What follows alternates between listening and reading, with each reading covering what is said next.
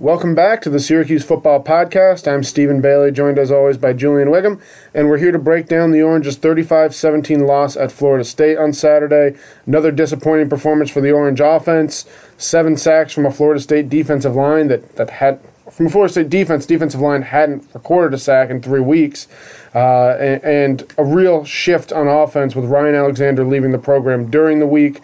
Uh, we're going to talk about all that. We're going to talk about Wild Cam Akers tearing up the SU defense and kind of the outlook for the team moving forward. Uh, before we dive in, I need you all to go subscribe on us on iTunes, Spotify, Stitcher, whatever you listen to your podcasts on. Uh, if you'd like to purchase local advertising, you can contact Dylan Carpenter at 315 470 6069. All right, Julian, let's, let's start with the Alexander situation just because that kind of happened first. Uh, we broke the news here at Syracuse.com on Thursday, myself and Brent Axe, that Alexander, the redshirt senior graduate transfer from South Alabama, had decided to leave the program. Syracuse confirmed after we reported that. Um, and then after the game, I kind of was able to piece together some of what happened. Um, Matthew Bergeron, the freshman tackle who started in Alexander's place, said that he started in practice on Tuesday at right tackle, and Ryan was, was at practice. Ryan did not come back to practice on Wednesday, and that's when some of the guys on the team, at the very least, learned that he was no longer with the program. Dino Babers said Alexander decided to quit the team, and he used the word quit twice before any changes were made up front. So, could be kind of some gray area there as far as when an actual change was made, but you know, clearly not something ideal for, for an Orange offense, an offensive line that is really struggling. Uh, we've said it a bunch of times, but SU last in the nation uh, in sacks allowed, and now have, have the second most penalties in the country. And I think the offensive line's been a big part of that. Like, what's your perspective, Julian, as a former player, to to see another guy, a veteran on the team, quit in the middle of the season? Like, what effect do you think that has on the locker room? So the thought of quitting and, and where it comes from, uh, a lot of these grad transfers, they come in off of the promise that they're going to either start or get a lot of playing time, right? Usually it's particularly starting. And when they kind of sense that that's been taken away and they're, they're at a point where it's like, well, what am I doing here? Um, a lot of guys get to that selfish point, especially at a point where uh, the season's kind of winding down and things are trending, you know, looking like a, a bowl game may not be uh, possible at this point. Uh, it, it, becomes a all right. This this situation isn't good for me anymore. Uh, why do this? Why contribute? And the idea is, uh, and from a personal spot, guys probably thinking I got screwed. Let me leave and figure out my options now. And that seems to be what happened. And as a team, you're like, what the heck, dude? Like, we're trying to, we still are fighting for a bowl game. You, you, you're going to call the guy selfish. You're going to, eh, you know, echo the sentiments of Coach Davis. The guy quit. And whenever you have a group project, if someone just quit on your team because they don't like their new role, you're going to resent them. So I, I think throughout the locker room, the guy is, you know, we don't want that guy. We don't need that guy. Uh, and I'm, I'm sure there's been things said that uh, would never be said to a, a reporter or anybody else. But inside the locker room, it's it's we we don't have time to care about this guy. Uh, we're better off without him because we don't need those kinds of attitudes uh, going forward as we try to find a way to get to that sixth win. So I'm sure throughout the locker room, the thought is we don't want that guy, we don't need that guy. Uh, we'll keep pushing. And then the, the other thought is from Alexander's side is I wasn't going to benefit anymore from being a part of this team.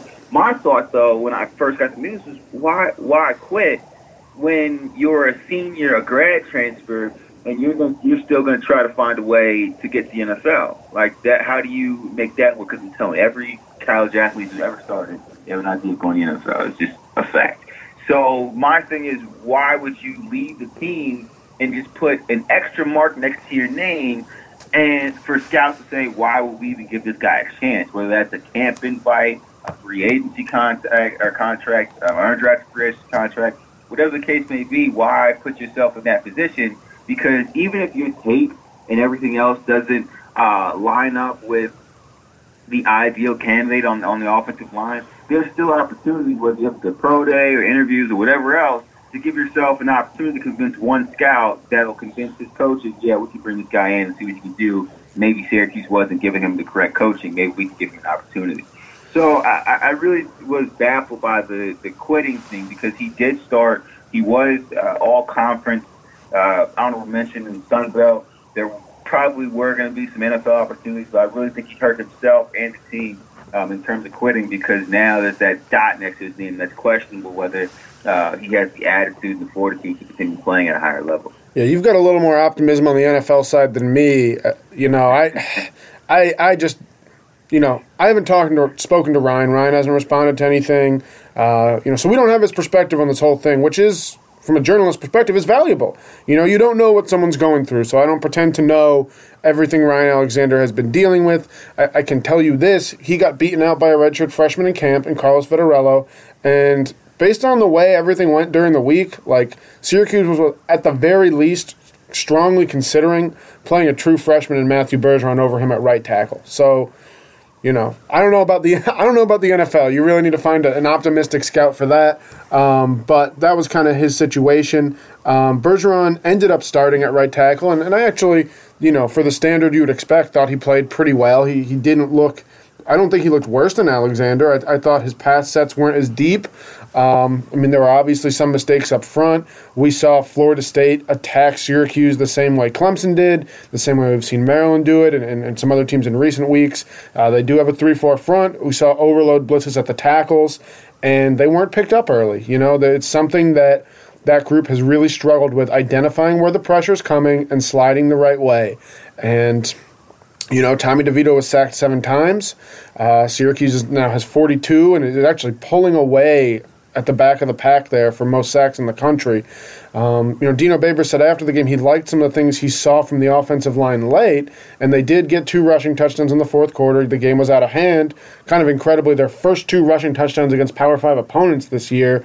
Like, what was your, I guess, overall takeaway from the offense, Julian? Was it really more just simply more of the same? Like we've we've talked about Syracuse having that weakness and teams exploiting them in the same way. Like, is there anything that you can take away from this game that really changes your outlook for the last four?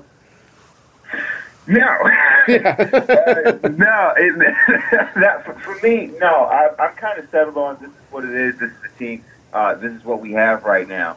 Uh, again, when you have a bad offensive line, it's hard to fix really anything else up up front, or in terms of your offense, in terms of uh, timing with the quarterbacks and receivers, or rushing attack. Uh, I'm sure by that point, fourth quarter, you're starting to cycle. If you're Florida State, I'm cycling some young guys who've gotten a bit of playing time and throw them in there and see what they can do. And I'm sure that's what kind of contributed to uh, Syracuse managing to push the ball into the end zone a couple times in the game. Uh, throughout that Florida State game, I, I was sitting there like, man, this this team is just not good. That, that's that's the, the face of it, and, and that's kind of uh, where where I've settled. There there isn't much that Syracuse can do anymore to salvage the offensive line at this point. The only times I saw Syracuse even seem to be remotely successful was either A, when the ball came out of Tommy DeVito's hands in under three seconds, or B, when the rushing attack, a guy, the first guy who was through the line missed. And then there seemed to be a little bit of success for the running back there, Moe Neal, and uh, uh, sophomore young cat, uh, thick kid, just lost J- Jarveon Howard. Jarveon Howard. Whenever they were able to find a guy to make a guy miss early on and then get through a hole, that seemed to be the only times that Syracuse's run game was uh, any kind of successful. And in those instances, you can't just a- ask a running back every time to make a guy miss when he's already two yards into the backfield. Uh, so when they come up against Boston College and everyone else for the rest of the year, I, I, it, it's one of those those game plans where I'm like, you, you know, this this isn't something that's going to change. We've seen Syracuse lose this way uh, for the last six weeks now. Um, it's it's one of those things where you're constantly going to watch the same thing over and over. And the only at this point, the only thing I'm looking forward to seeing is how does DeVito progress? Is is he still one playing? And is the ball coming out faster? Because that's going to be a developmental point for him next season as well. Getting that because the offensive line again with the experience, things will improve, but it'll still be something that will be uh, in progress for Syracuse next season, just because of the recruiting time it takes and how long it takes to develop linemen. So as for DeVito, it's getting that short passing game. What do we have there? Uh, receivers who start to show downfield. And again, this is another thing. Syracuse is hurting without a number one guy. I'm watching guys downfield Um, I think it was Tristan Jackson in the end zone at one time. It was it was a dry, it was a jump ball uh, up top. I think it was around the second quarter, uh, near the end zone or at least downfield, and the receiver can't come down with the ball. And I'm like, man, Steve would have caught that. And it's like the, just just small things where uh, Syracuse was able to get bailed out in the past, whether it was a jump ball to Steve Ishmael or Jamal Custis, or a, a play where uh, who was it? Um, sorry, my memory is just going out. But uh, with with Dungey, no, with, with Dungey coming out, rolling out of out of out of the pocket, finding a way to make a play. Uh, just guys, just making play that could make plays. It's just not there for Syracuse right now. And whether it's the offensive line and guys just don't have the opportunity to, or just the fact playmakers don't seem to be a part of the offense anymore. Uh, that that's just been a major setback. And I, my thinking preseason, I think a lot of people thought this too, was Tommy DeVito was stepping in. We had a whole bunch of guys last year who were making plays in the bowl game uh, and throughout the season. And it seemed like whoever was the number one receiver was just going to go for a thousand yards and have a big game. And that hasn't been the case. And I've had to reevaluate uh, for myself how this offense works because I thought it was just you stick them in there and they'll make plays. You stick the number one receiver in there, he'll catch 10 stop routes a game and two deep balls, go for 150 yards and 10 catches. Put a quarterback in there, he'll throw the ball 30, 40 times, complete 40, 50, uh, 40, 30, 40 balls, and have a good game. And, and that's not the case anymore. And I, I, it just seems to me that in, in terms of this offense, a lot of things are falling apart, and it's not as simple as we thought it was. This offensive line has certainly exposed a lot of, of uh, holes on this offense, but I really think from a talent perspective, across the board, uh, Syracuse needs to uh, is, is in a is in a bind right now in terms of who they have, what they could do uh, to overcome this uh, going forward. Yeah, I totally agree with you. I, I want to cite an article by my colleague Nate Mink. He wrote last week, kind of how did we get here with the offensive line. He talks about you know, graduating all the guys last year, which we've talked about, three starters, and obviously Sam Heckel's out. A couple guys who were medically disqualified. Colin Byrne didn't come back for his fifth year. Maybe he's someone who you would trust to snap the ball here. Um, and then the recruits who got away. And to me, I think so much of what we're seeing this year boils down to not landing – the guys you targeted at the top of your offensive line. I'm going to run through them really quick. Stewart Reese chose Mississippi State over Syracuse, I believe, on or before leading up to signing day. He was really considering SU. Three year starter for Mississippi State. Josh Fed Jackson, we saw at NC State. Uh, he did he did not redshirt as a true freshman. Has been a two year starter at guard for the Wolfpack. Tyron Hunt third year guy at Maryland, hasn't cracked the lineup yet, but someone who Syracuse targeted. And Alex Palczewski has made 30 straight starts at right tackle for Illinois. And he is probably 31 now, and he is someone who Syracuse really, really wanted. Uh, he chose Illinois over SU and Vanderbilt. Um, Ryan Roberts, one more guy, is a starting tackle for Florida State, a graduate transfer that SU targeted and, and ended up with Ryan Alexander. They actually wanted both of them. Um, so that's a little bit on how we got here with the offensive line. As far as quarterback play, a few quick thoughts. Um, I, I don't think we're seeing Tommy DeVito really progress. And there's a number of reasons for that. First and foremost, the offensive line. Like, I'm not here to say that that's all on him. Uh, we've talked about this before in past episodes. He doesn't really have a guy on campus who knows how to play quarterback. Like, Kirk Martin hasn't played quarterback. The quarterback's coach was Dino's brother in law. Like Sean, when Sean Lewis was here, Tommy and, and Eric Dungey before him had someone to turn to and say, "Hey, here's here's what I would have seen here. Here's what I would have done here." Like he has that right. firsthand experience. They don't have that right now. Um, and if you look at kind of to me, there were two plays that jumped out to me initially from that game in the first half where I was like, "Wow." You know, what was Tommy doing there? There was a third and one where they tried a quick ball to the slot to Taj Harris, and the broadcast team was like, oh, maybe Taj wasn't ready for it because Tommy tucked it and took a sack. Well, no, if you actually look closely, Tommy's foot gets stepped on by an offensive lineman. So that's why he, he's starting to reach his shoulder back to launch, and his foot gets stepped on, and that's when he tucks. Now, I don't know if it's an, on the offensive lineman. I can't tell you if Tommy took a misstep, but something to think about there because that's a play that I've seen talked about pretty heavily since the game. Um, and then you talked about playmaking. Tristan Jackson said he wants Tommy DeVito to try and be more of a playmaker. And I think he means with his feet. And, and, and frankly, that, that has to happen just based on the way teams are playing them. It's, it's really not fair to anyone to have to, for a pocket passer, to really have to be that guy. Um, and, and we saw Tommy try and do that at the end of the first half rather than throwing the ball away. And he got sacked, and, and the Uh, maybe it was a small gain and the clock ran out. So I, I, think Tommy's really struggling to progress and take steps forward with this line and the coaching staff around him. And that is concerning over the long term because you want to put your, your best recruit of your era in a position to succeed and like literally everything around him it, and we'll, you can add in the point you made about the receivers that too is really working against his growth so Really stagnant point for the offense. Yeah, they moved the ball a little bit at the end. Maybe there's something that can help those young linemen. Again, you've got a true freshman and a redshirt freshman starting at tackle. Obviously, the part of the reason they succeeded was Florida State stopped blitzing. They had some backups in. You know, there's there's a number of reasons behind it, but it's oh man, it is it is really getting ugly for the offense. I did want to touch on the defense quickly um, before we go to fan questions. Cam Akers is really, really, really, really good. Um, we talked about we, we we really hit the hit the nail on the head here, Julian, and you you especially. If he gets out of the tackle box, it is going to be yep. very hard to tackle him and he did. And and, and he did some surprising things along the way. We saw him go i think two for two as a passer. Um, i mean he was he was slinging the rock out there in addition to to running for four touchdowns. He probably would have gotten another one if he didn't get hurt. He didn't play most of the fourth quarter. Um, and he went to the locker room due to injury. Like did any of that surprise you? And like are, are is that simply personnel or are we seeing syracuse's defense break down a little bit from being leaned on so hard over the last month or so?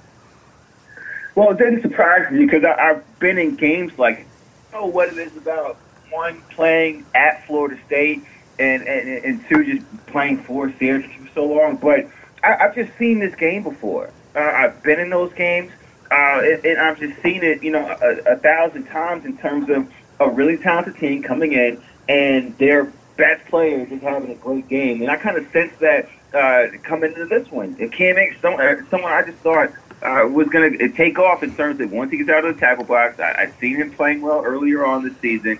I mean, what he was doing, in similar defenses, deep, talented defenses. But once he's outside of the box and you're forcing secondary and linebacker guys to make tackles, which Syracuse really hasn't done at, at a, a great rate all year long, I kind of sense he'd be able to do these things. And again, the defensive line isn't that great of a run defense, in my opinion. Uh, I, I've seen several different backs finding ways to have success this year. I, I didn't think that they were going to have a, a huge game against them, and, and that seemed to be the case this week. Uh, again, I've, I've seen this a thousand times playing for Syracuse. Uh, it just, it just, I don't know what it is about really talented teams and, and their best players finding ways to make make plays like that. But uh, in terms of the, the, the what was the Wildcat and him throwing the ball around, I was just like, what are we doing?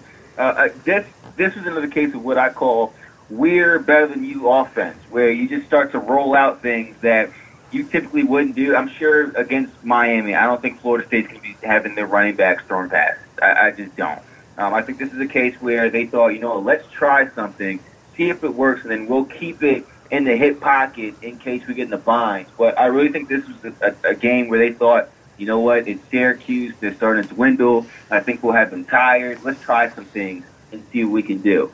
And in, in, that case, I just uh, I was disappointed. Uh, tired of Syracuse being the guinea pig for uh, tape ideas. But uh, again, I think Cam he was Akers is a great player. Uh, I, I didn't I I saw him being someone that Florida State leaned on throughout this game, and uh, especially with their quarter change of quarterback, uh, kind of knowing that Will Taggart was going to lean on his best players instead of trying to put the ball in a new guy's hand. Uh, it, it didn't surprise me at all how successful Florida State was on the ground, and uh, I, I think that's going to be a point for Boston College as well as trying to just run the football and force Syracuse to mid tackles because again, uh, Syracuse's linebackers, and I don't think the team speed is where it was in the past. And when it comes to running the ball and getting outside those tackles, that's what you have to rely on. Syracuse right now, I, I really think for the rest of the year, if you took Syracuse's team and Boston College, Wake Forest, and rest rest of the season, uh, if you lined all those guys up, I think BC, Wake Forest, uh, everybody left on the schedule, those guys would beat Syracuse in a race. I, I just think Syracuse is a slower team right now in terms of getting outside. If, if teams find a way to break that defensive line and force guys to make tackles, I, I think it's an advantage. Yeah, I definitely thought they looked sluggish early on defense. I mean that the cutback zone was a really nice play for Akers' first touchdown, but your best player, Alton Robinson, has him one on one, has two hands around him, and doesn't bring him down. I mean, you know, uh, you could you you can you could try and explain it in a number of ways, but the bottom line is their best guy just made your best guy look terrible. I mean, Cam Akers had a, a, couple other runs early like that. I think he made three guys miss with one tackle. Um, you know, over the course of the game, I, I, I, don't think I don't think it was totally a matter of, of of effort. Like I do think there was an adjustment to that speed, and some of the tackling got a little better. Yeah, guys in the middle were getting pushed out of the way. There were a lot of holes. Um, but it just felt like they weren't quite ready for Cam to start. And then you obviously saw another multi pass play for a chunk gain from an opponent. So that's, I mean, teams are kind of licking their chops because it seems like when they know they can run the ball, Syracuse is trying to be aggressive, and that's where they're getting beat. Um, you know, we can get into the Boston College stuff in the next episode. But yeah, AJ Dillon is really good, and Syracuse is going to be challenged there again. Um, all right, let's transition over to some fan questions. First one from Daryl Albert. Stephen, what is going on with the coaching staff? It seems to me that everything is absolutely just unraveling before our eyes. Does the season hurt our current recruits and future ones? Why are good O linemen so hard to get? All right, sneaking like five questions into one tweet. I can respect that as someone who gets to ask the head coach like three questions a week. What is going on with this coaching staff? I think on the offensive side of the ball, they are puzzled. I mean, I, I think they have these pieces and, and they don't know how to make them work, and they, they, they don't have a game ready offensive line. I think it is fair to criticize most of those guys. Mike Cavanaugh for not getting those linemen ready and, and for bringing in Ryan Alexander this offseason who quit the team. Uh, Mike Lynch, play calling has been a little stale. They, they haven't found a way to make it work. And Dino Babers, too. He's right there with Mike Lynch trying to brainstorm ways to make it work. No, it's not easy. I'm not saying that these guys necessarily all need to be fired or anything like that. But, you know, part of your job is making it work. Dino prides himself on being able to get the most out of his, his talent. And he, he obviously did a nice job of shifting his scheme toward Eric Dungey when he came in here. So he needs to find a way to make make that work. Um, I think everyone on the offensive staff is really is really open to criticism. The defensive side of the ball, yeah, like you can definitely nitpick some things, um, but to, to me, the offense is just uh, is is unraveling before our eyes, as you said, Daryl, and it goes with them. Does the season hurt our current recruits and future ones? Absolutely. I mean, Syracuse really couldn't cash in on that ten win season last year. They brought in a couple guys that were a little better: Lee Kpogba, Mikel Jones, um, Cornelius Nunn. They they kind of had high three star guys to, to finish the class last year, but this year's class doesn't look any better than the last few. Um, yeah, it, it, definitely hurt. Why are good O linemen so hard to get? Uh, there just aren't a lot of. We've talked about this a lot in the past. So that's kind of why I'm going through this quickly. Like, it, there aren't a lot of physically ready high school seniors, and those ones usually yep. go to the biggest schools. So you need to find guys who you think you can develop, be it a tight end who you think is going to grow into a tackle, be it a smaller guy who a couple years in the system is going to be big enough and strong enough to play. You like how smart he is. Be it a really, really big guy who you think you can trim down and get in a position to move the way you want in your tempo offense. It's hard. And again, I listed those five guys who Syracuse missed on. Uh, three or four of them are starting. I think three of them are multi year starters. So, so much to me of this the struggle this year, the more I kind of look at it and think about it, is recruiting misses, is not being able to bring in guys who, who you think can win for you. And that's why you have three first year starters right now this year. And you're starting, like, Matthew Bergeron is the first true freshman tackle to start at Syracuse since Quinn Ojinnaka in 2002. That's 17 years. Only four guys since I believe 1986 have started for Syracuse in the offensive line as true freshmen. And it doesn't happen when a guy is really, really good. It happens when you don't have a better option. Um, so to me, I think so. I think so much of that traces back to recruiting. Uh, Christian Leogrand, question for Julian. Seems like the secondary is out of position a lot. Is that scheme or guys not knowing where to be? Uh, in that case, I, guys not knowing where to be. The scheme's been in place for a number of years, and guys here, uh, they've been playing for two, three, four years experience. Uh, these guys know know what to do. Uh, they just don't seem to be executing. Uh, there was a couple plays uh, against Florida State. I could really point to throughout the year, uh, guys just sitting in zones really, and teams cross them up, whether that's RPO action, whether that's uh, just a simple play action, or just playing a zone and not know who to cover at times. Uh, whether that's communication, uh, this just this just been it's been a good mix of uh, the scheme not helping them, but in this case, I, I'm going with the players, guy. I personally would say guys have been not haven't been communicating the way they should be. Um, a lot of guys looking around saying, "Oh, where were you supposed to be?" And a lot of arms being thrown up in the air. So in this instance, I, I've been disappointed with a couple. I personally I thought the secondary hasn't been terrible, uh, but in the cases where they do have made mistakes, uh, I certainly feel on the players just making mistakes rather than the scheme not being. I think it's been in place. I think they've been, for the most part, the coaching staff has done a great job of getting these guys from back in, I can think back to 2016 uh, when every other day it seemed like I was going after. Uh, why is this guy 20 yards downfield and no one's covering? At least now, when they get beat, they're only two yards away from him rather than 15.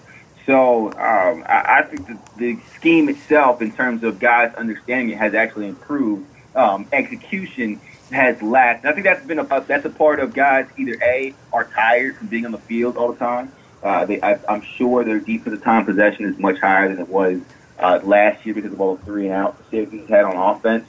Uh, it seems like when I ever go get a call, I'm like, dang, man, Syracuse just got the ball back. What happened?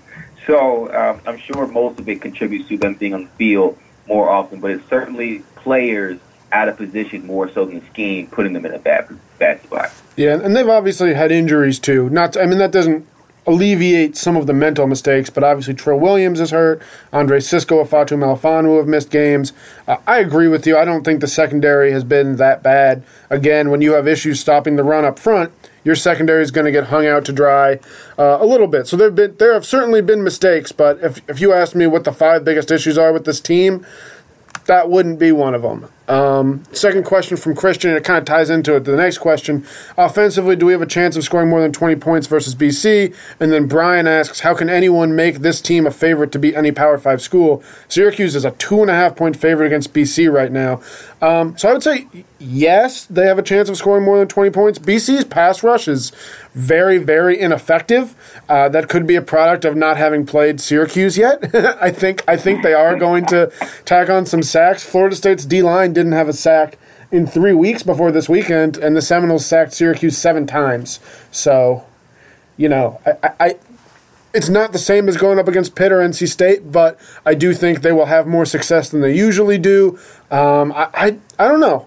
You know, Dino Babers seemed to have some genuine optimism that that offensive line could take a step forward with the rushing success it had after the game. Obviously, BC's A.J. Dillon is, is an absolute monster. Um, you know, probably in that top three running back group in, in the ACC with Cam Akers and Travis Etienne.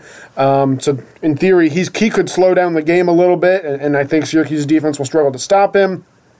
But if you're asking me why they're favorites, I mean, obviously they're home, so you get a few points there. BC's uh, passing defense has statistically been pretty bad.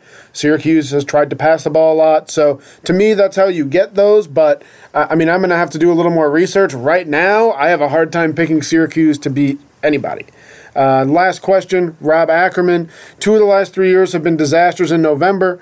Honestly, you can go back even before that, probably like four of the last five years. Just taking, obviously, since last year, Syracuse lost like I don't have don't have the number up in front of me, but like 15 straight games in November. So it's been a bad month aside from last year. What reason do we have that players haven't tossed in the towel on this year's November schedule? What do you think, Julian? There's still a bowl game on the table. Syracuse is three and five yep. currently right now. Yep. So there's still a bowl game on the table. Uh, and I, I don't know the statistics behind it, but I think there's still opportunity, even if you're five and seven at this point, with all the ESPN created bowl games uh, for teams to get in. So there's still certainly something to play for. Um, but again, this is a spot where, and I don't know, and I'm not accusing anybody on this team. I don't know very many guys on this team But the teams I played on, I played on, where we got to a point where we knew there were certain games we were just not winning. So if it was if this was a 20 say 20, 2014 team and we had Wake Forest who we knew we probably weren't going to beat uh, and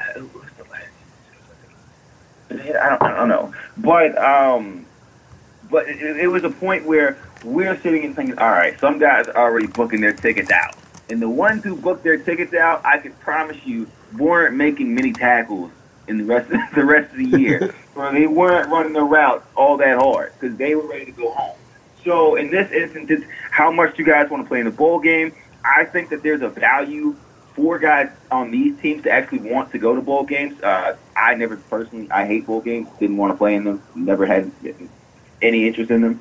But um, I'm, I'm sure that guys want to get to that six win mark. They want to make a bowl game. So their effort's still there. But once Syracuse is officially out of the bowl race, that's when we're going to start seeing guys t- start taking shoddy tackles.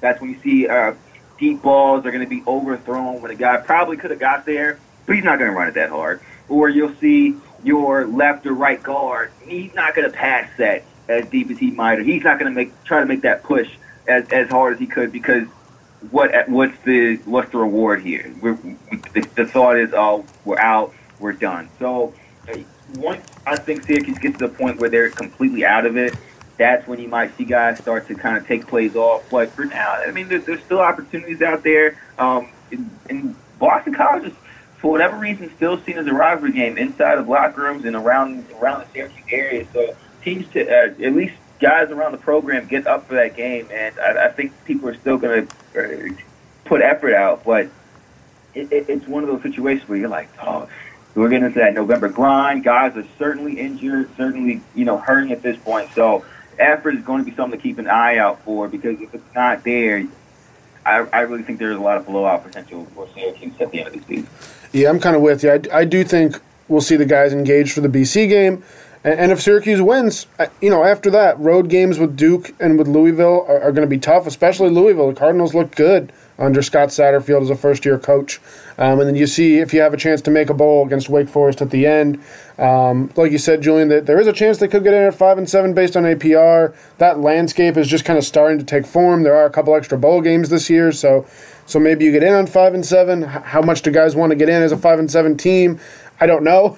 Coming off ten wins, we'll see. You don't. Yeah. If you're five and seven, you want to go home. Playing a bowl game is punishment. Yeah, point. yeah, I, I, I can understand that perspective and, and wouldn't mind a December off myself.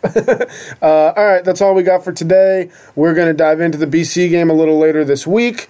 Again, please go subscribe to us iTunes, Spotify, Stitcher, whatever you listen to your podcasts on. And you can purchase advertising by calling Dylan Carpenter at 315 470 6069. We'll talk to you soon.